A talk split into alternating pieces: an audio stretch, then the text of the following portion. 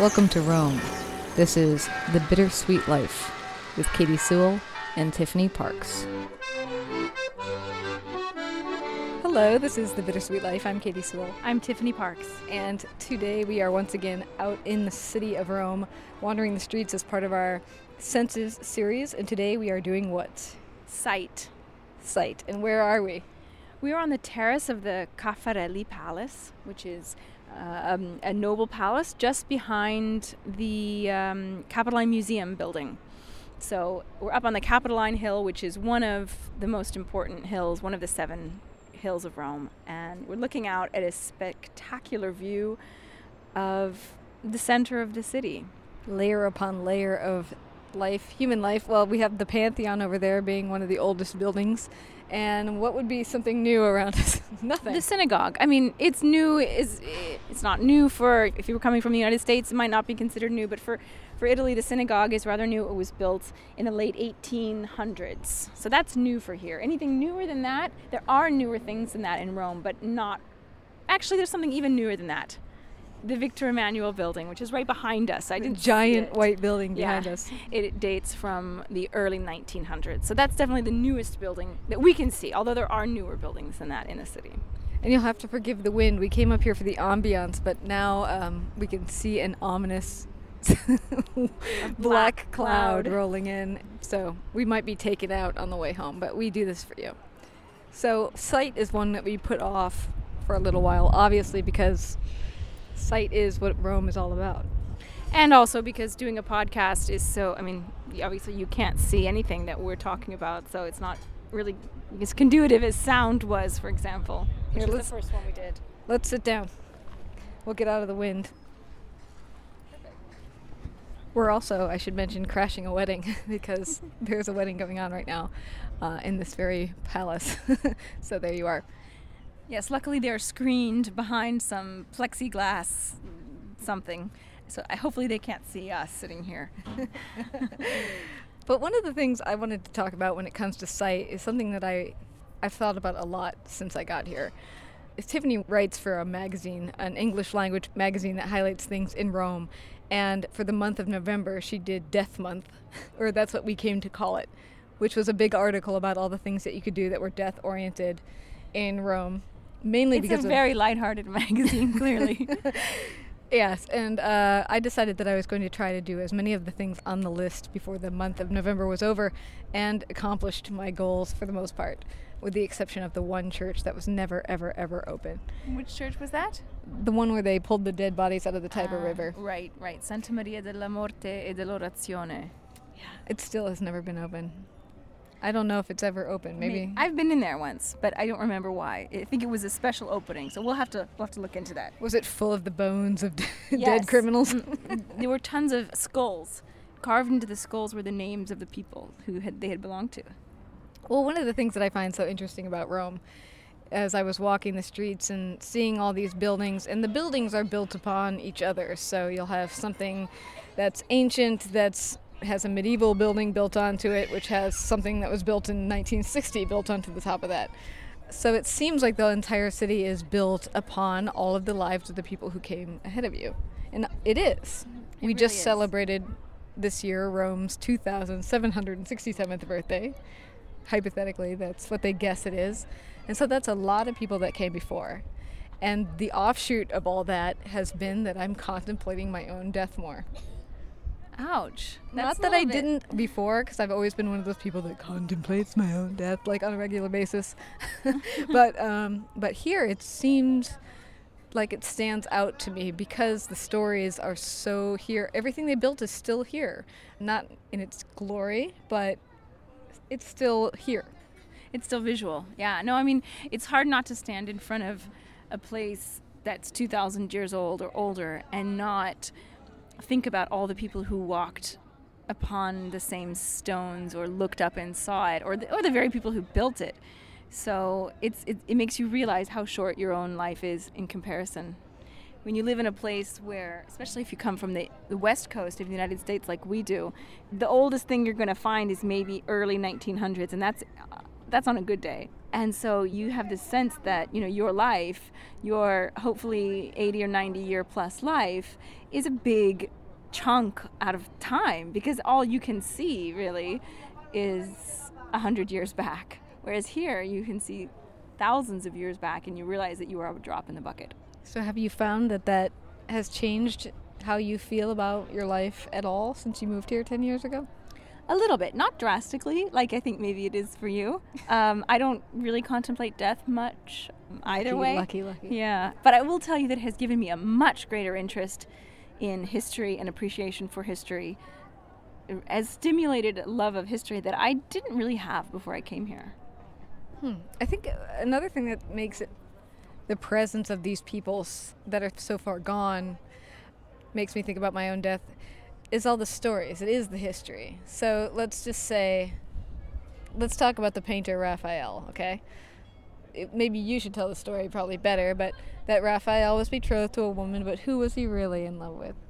He was in love with his muse, who they called the Fornarina, the baker's daughter, or the baker girl, who was his mistress. And I can't remember her name. I think it was Margarita Luti, something like that. It was close to that, anyway.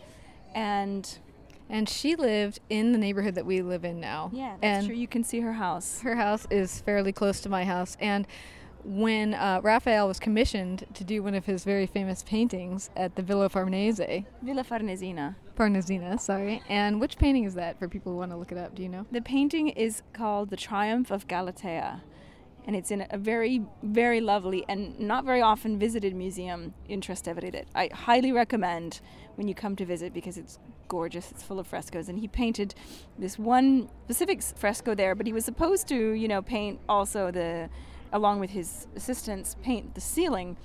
But the story goes that he was so in love with this girl that he was, and she just lived down the street from where it was. It was literally a block away. Yeah, a I block think, away. I think it's a block away. So he was constantly at her place, and didn't didn't end up doing a lot of the work, and had his assistants do it for him. And what I love about that story is that it's so human. It's so vivid. You can see her home. You can see where that piazza is, and you can see it happening. You can see him saying I'm going to go to lunch and disappearing for hours on end and doing it day after day after day as the people who work for him get more and more resentful or yeah, and let's not forget, he probably would have disappeared for hours on end. According to the story, when Raphael died at only 37 years old, he died after a night of intense sex with her, with Margarita. They had been having sex for something like 12 hours straight, and he died of exhaustion afterwards he probably he might have had other issues. You know, he might I'm have sure had he had disease or two issues. But yeah, he was he was a party animal to put it mildly. As were many of these painters. Yeah, so uh, so I can see that he would he would have been gone for hours. For a person like me with a very vivid imagination, I can just picture all of that happening, and I can picture after he dies, her visiting his tomb and being so sad and upset about it all, and they say that so many people turned out, the whole art world showed up, all these rich people showed up because he was so beloved, he was so charming, and everyone was so devastated that he had died. And it was this huge procession around the Pantheon. And you can picture all that happening, and you can feel all the love and the pain and the lust and all these things that go with this story, but it is so far gone. It happened so long ago. Every single person that's at all related to this story has been dead for hundreds and hundreds of years. And that makes me really think about my own mortality. And the way that our world is, is that people's stories can be so much alive and also be so far gone. Well, that's a that's a, like really fascinating way of looking at it. I never really have thought about it that way. I love those stories too, and I never sit to think, yeah, these people have been dead for 400 years or something. I mean, obviously, I know that they have been, but to, to put it that way is it, it kind of gives you like shivers a little bit. Yeah, that's the power of storytelling, I suppose, is that it puts you in their place. So you can feel the pain that they would have gone through. I don't know if you feel like this, but I find that when stories are true, because I mean, obviously, if you're talking about storytelling, a lot of them are not true, they're just fiction. But when a story is true like that, it, it, gives it some kind of a magic that otherwise it would not have had. And then, like you said, when you can actually see physical remnants of that story, whether it's the painting that Raphael painted or the house where Margherita lived, it really is moving. For those who love history, I think that's I think it's the stories of the ordinary people not that Raphael was ordinary, of course, but the the people, their daily lives. The, but she was ordinary. She was ordinary, and you know, obviously their love was ordinary in a sense. Besides the marathon lovemaking sessions, I've always loved that too. And I, you know, I've been a tour guide for many years, and I used to do tours in the Vatican museums. And when I used to talk about the story of Michelangelo's life and his relationship with Raphael, who they didn't get along very well, and their relationships also with the popes who were commissioning their work and so on. I found that people were so much more interested in that than they were interested in brushstrokes or technical detail that goes along with art. Now, obviously, you've got people who are crazy about art who are going to disagree with that, but for the most part, the average person fascinated by the stories of these people, especially when these stories included something that made them real, made them almost ordinary, even though obviously they weren't. Yeah, the fact that for Michelangelo, most people didn't really want to be around him very much, nor did he want to be around most people. Yeah, well, he he had a lot of problems in his life. For someone who was very successful, he had a lot of bad luck. So he was very frustrated. Much of his life, he was frustrated, and I think that kind of came out in his relationships. We could talk about his life for a long time, but yeah, he wasn't he wasn't the most personable as as opposed to Raphael, who really was.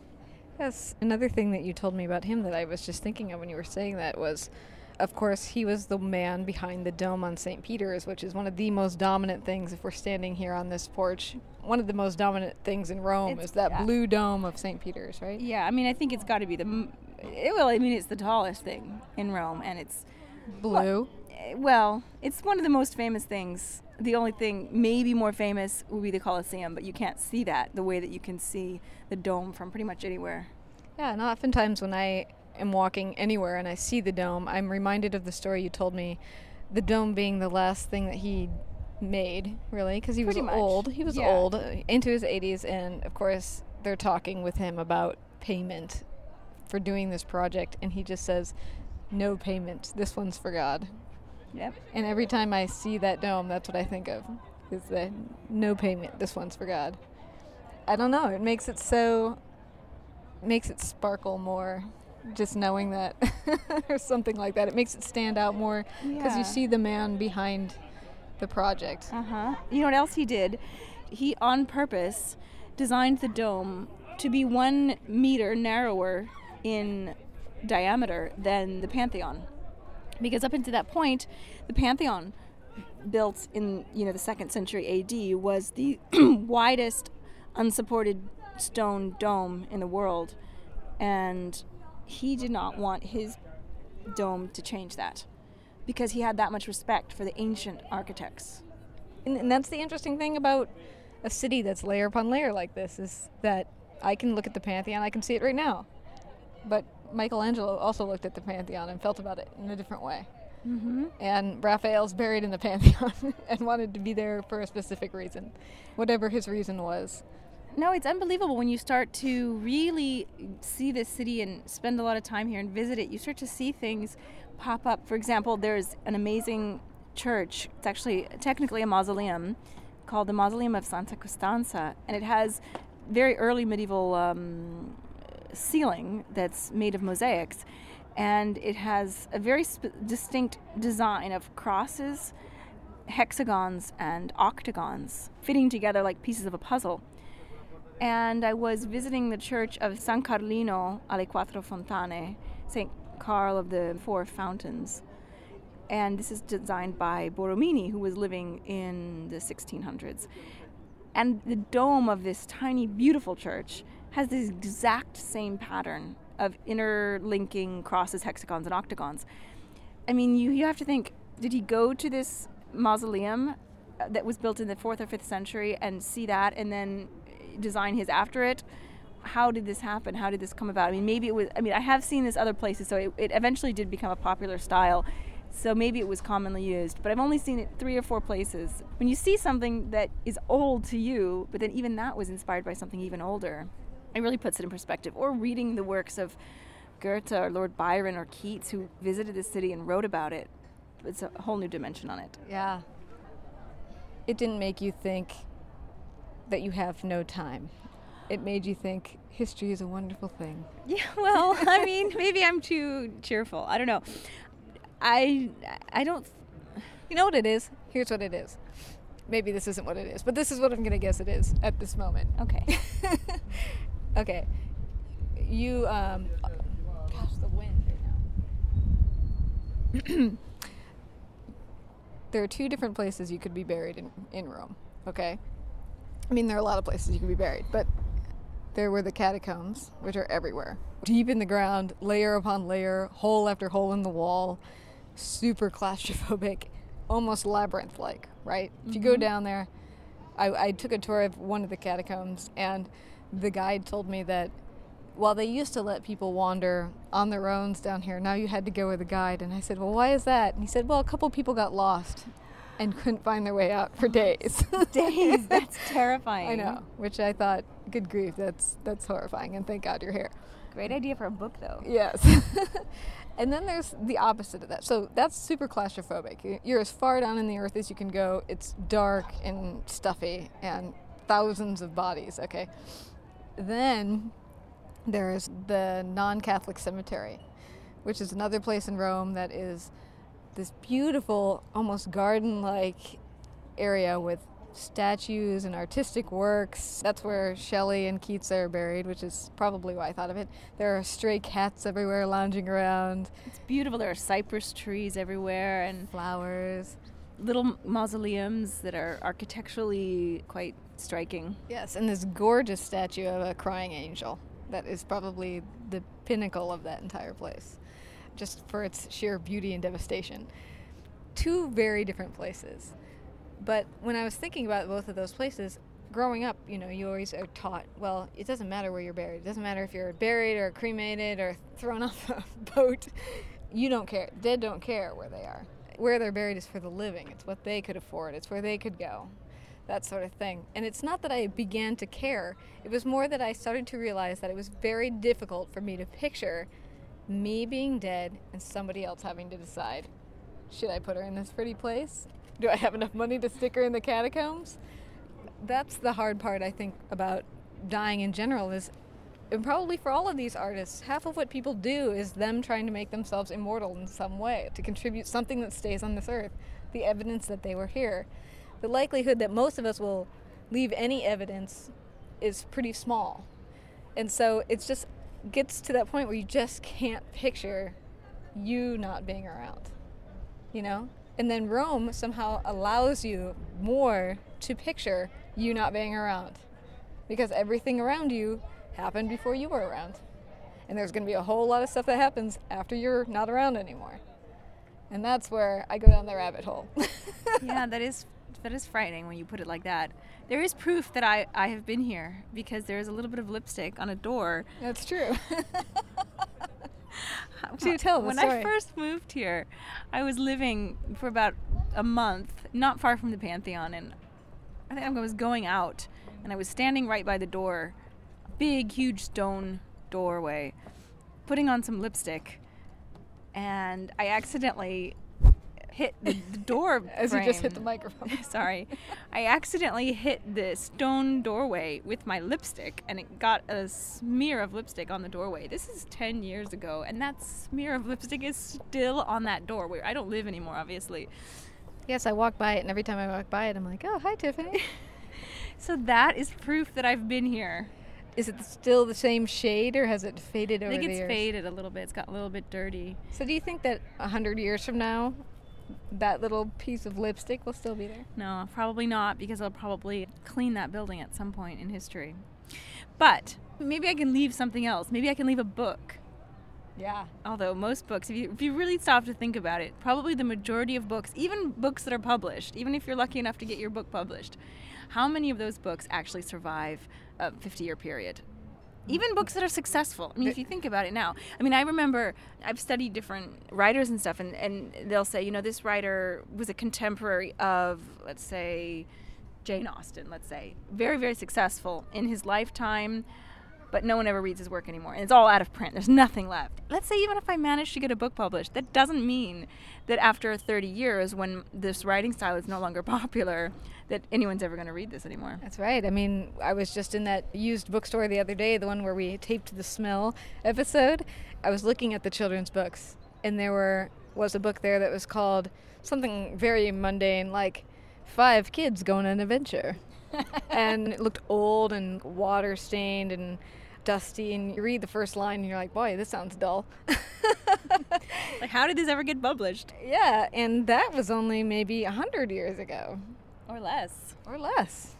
I know. Yeah. So it's so true. Not everyone writes Pride and Prejudice. Right.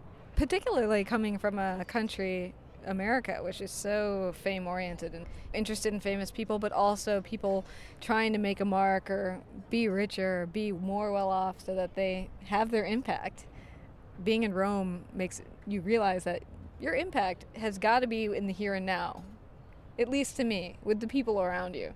Because your impact, it one, it doesn't matter if you impact anything that's 200 years from now, frankly, because you're not going to be around. So, does Raphael still know that we're all talking about him and the baker's daughter?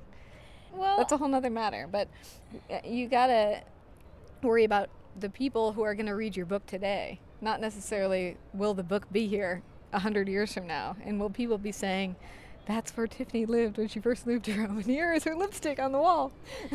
Ah, uh, you know, my egotistical mind can imagine that, though. I know it's so hard, isn't it? It's so hard. Yeah.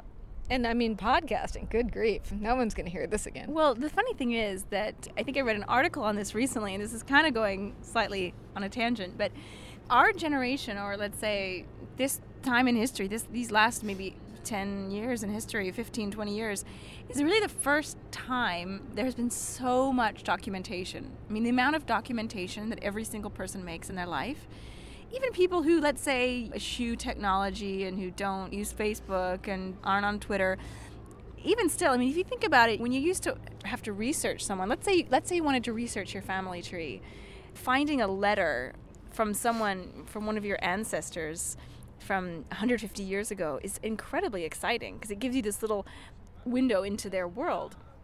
But for the people who are going to come 150 years after us, it's going to be overkill. I mean, there's going to be too much. It's going to be, oh, you know, my great great great grandmother Tiffany did a podcast. She had a blog. She was on Twitter. She wrote a bunch of books. She, oh, well, hopefully, uh, she you know she wrote for magazine. These are all her articles. These are her letters that she wrote to her friends and your emails. Even I mean, what kind of documentation is every single person going to leave? Or they're not going to leave anything. It's just going to be so much, so much, so much that nothing is as valuable. Yeah, that's what I mean. It's not going to be valuable at all. It's not going to be exciting to be like, oh my gosh, I just found great great great grandma Katy's uh, letters to her husband when he was in the war. It's, oh, it's this be girl, like, whatever. Yeah. this is boring. her intimate thoughts. You know, it's no one's going to care. Her Facebook up statuses. You know, 20 Facebook statuses every day. I'm going to go to the market now. I mean, it's this excessive minutia of the details of people's lives that you know. and I also think, woo, here comes that storm. I also think that it might be the difference between sitting down and writing a letter to somebody and mailing it. There's a certain thoughtfulness that goes into that versus the off the hip observation that is Twitter and Facebook. Holy moly, you wouldn't guess what I just saw. Check it out. My new shoes. There's not a lot of thought. If I was to write a letter, I might say, and I got the most amazing new shoes. You would not believe. I've been. I don't know what would drive me to talk about my shoes in a letter. I you wouldn't. Probably wouldn't even mention your shoes. That's you right. would probably more likely talk about something deeper. Yeah, something that was going on in your life, and so maybe that will be the difference. Also, that there's there's less you know, substance substance behind Too it. many boring details. Too many boring details. Or, or maybe it will just be overload. If everything's in the cloud, what will really be saved as it, stuff increases year after year after year? More and more information goes out. Yeah, it would be impossible to even research it because there would be too much information to look through. Yeah. And then the really sad fact that people are not being taught cursive anymore. I know. And so they Is won't that- even be able to read our letters anymore. Oh, that that opens a whole nother window. I, they're not teaching cursive at all in school. They're starting to let it go. Learning to type is much more important now. It is. It is important, but gosh, that's sad. There's going to have to be, and there probably is already, historians who learn how to read certain types of writing. You've seen letters from maybe your grandmother's grandmother or somebody like that. You, can't, even no, no, read it. Even, you can't even read even it. even less than that. Even like my dad's like old letters from when he was a kid. You know, back in the fifties. It's hard to read. So even we were getting more relaxed, and so it's more relaxed now. It'll be more relaxed then. It's possible that everything we write, they won't even be able to read anymore. It's possible. ah, so I'm not saying that Rome's bringing me down. I think it's very good to contemplate about these kinds of things, and I think that people should think about the fact that they're going to die and what they want to do with their life a little more often. yeah. So in that way, I'm good. But sometimes when I get a little too dark, my dad just says, "Okay, get out of the graveyard and get back to real life." All right. Yeah, I mean, I, I have to admit that I, like I said, I don't think about death that often, but I do think about the shortness of my existence and the insignificance of my existence. Not necessarily as it as it pertains to my own imminent death, but uh, but uh, I definitely think Rome puts you in perspective and gives you a little bit of a wake up call, a little reality check. My life is really not that important. I believe as one of the characters in Little Women says, I'm going to misquote it. It's Amy when she goes abroad to travel and she says something like, Rome has humbled me. And I think good. that's true. We should leave it there. Let's leave it there. This is The Bittersweet Life. I'm Katy Sewell. I'm Tiffany Parks. Join us again. Visit the donate page on our website, thebittersweetlife.net. All donations are reserved exclusively for the creation of audio content. Your financial support keeps us strong. Thank you.